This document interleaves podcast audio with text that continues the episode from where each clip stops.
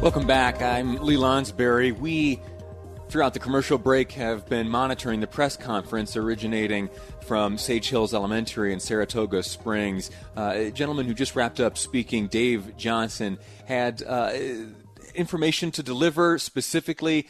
Uh, the evacuation order has been lifted. Those residents who have been uh, displaced are now able to return home. Uh, and then there's a, a caveat there, two of them, as a matter of fact. The first being as you heard described by Carrie Boyd Peak with the BLM, the fire it traveled in a sort of a, a, mosaic pattern, meaning that there are patches of fuel or uh, dried brush, things that fire can burn, uh, still out there. And so, as uh, time goes on, those individual the, the residents of the community who are now able to return home after the evacuation has now been lifted, uh, there is still a chance that the fire could flare back up. It could reignite. Uh, that coming as a result of either shifting winds uh, or changing temperatures or something like that. And so those residents who are returning home must remain on a state of high alert.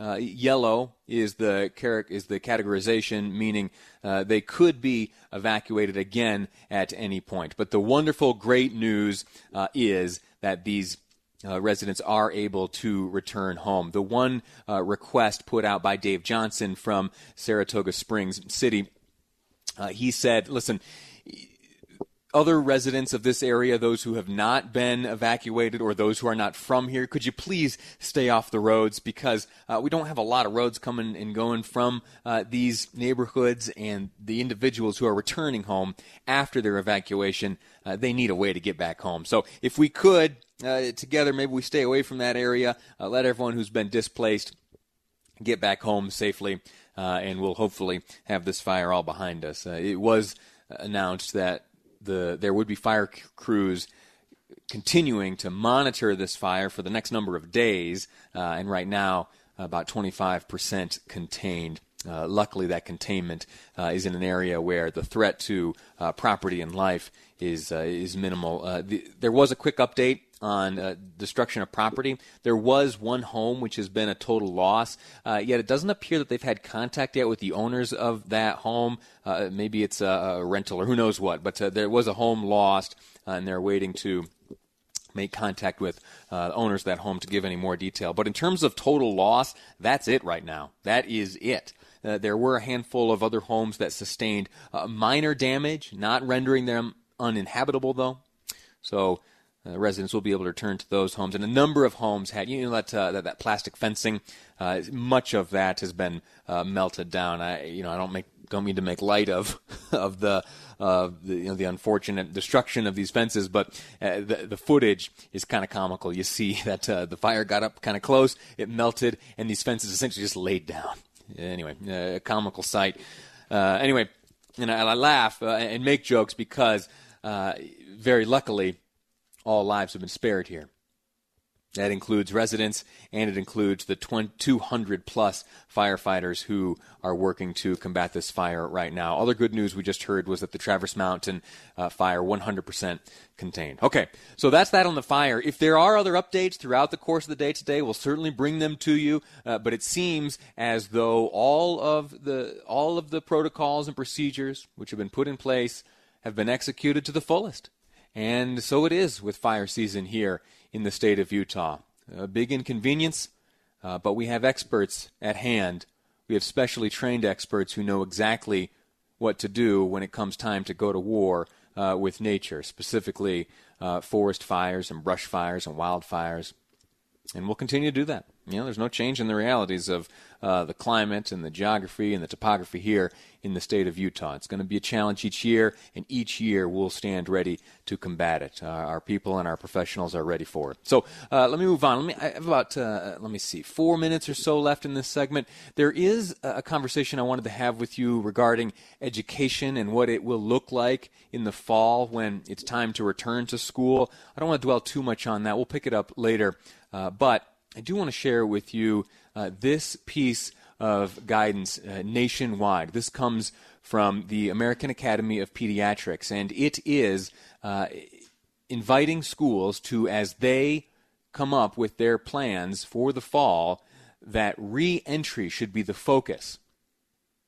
that getting back into the classroom should be the focus. We should start from there, start from that assumption that we'll be back in the classroom, and then work backwards from there on how to mitigate the COVID 19 risks. I am well aware of a number of surveys which have been distributed throughout the state of Utah from all of the various school districts asking what parents may be comfortable with, uh, what they may uh, be able to support, what would uh, allow them to feel most comfortable sending their students back into the classroom in the conventional sense.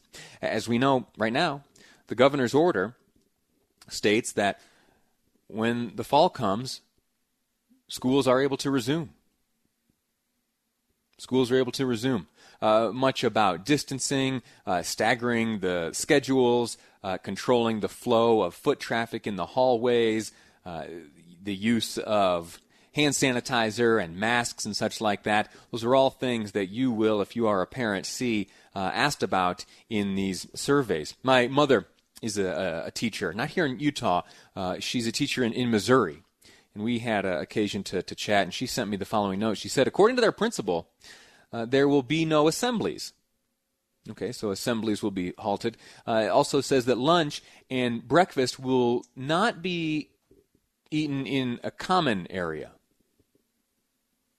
You got that? Uh, the students will pass together in the hallways, and they are currently putting bottled water into the classrooms. The assumption there being that the, the drinking fountains will be uh, shut down. And then this little piece of uh, guidance, uh, which came from my mom's principal, who's a teacher in Missouri, uh, she says, or at least the comment she received from the principal was, You might be perfecting the art of virtual learning. And if I'm honest, that possibility exists here in the state of Utah as well. It is possible that uh, many of the lessons that we have learned about virtual learning may continue may continue uh, into the future and into the fall. And that kind of breaks my heart. I uh, was doing a little reminiscing. I was getting nostalgic over the weekend, thinking back onto my own school experiences. And it's the friendships. You know, I don't remember the two plus two stuff, obviously. but I do remember the laughing and the joking and the friends that I had. And I sure hope that when uh, baby Piper, you know, she's only seven months old right now, almost eight months old, uh, but in what, about four and a half years when she's a little kindergartner, I hope that her experience is similar to what I had because I enjoyed it so much.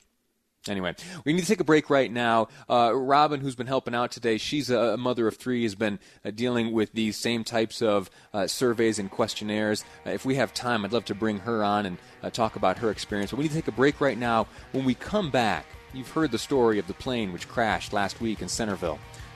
You've also heard that there were two motorists passing by who pulled over and sprinted towards the danger. Well, it turns out they're brothers, Brad and Lyle. They'll be my guests next to tell their story on Live Mic. I'm Lee Lonsberry, and this is KSL News Radio.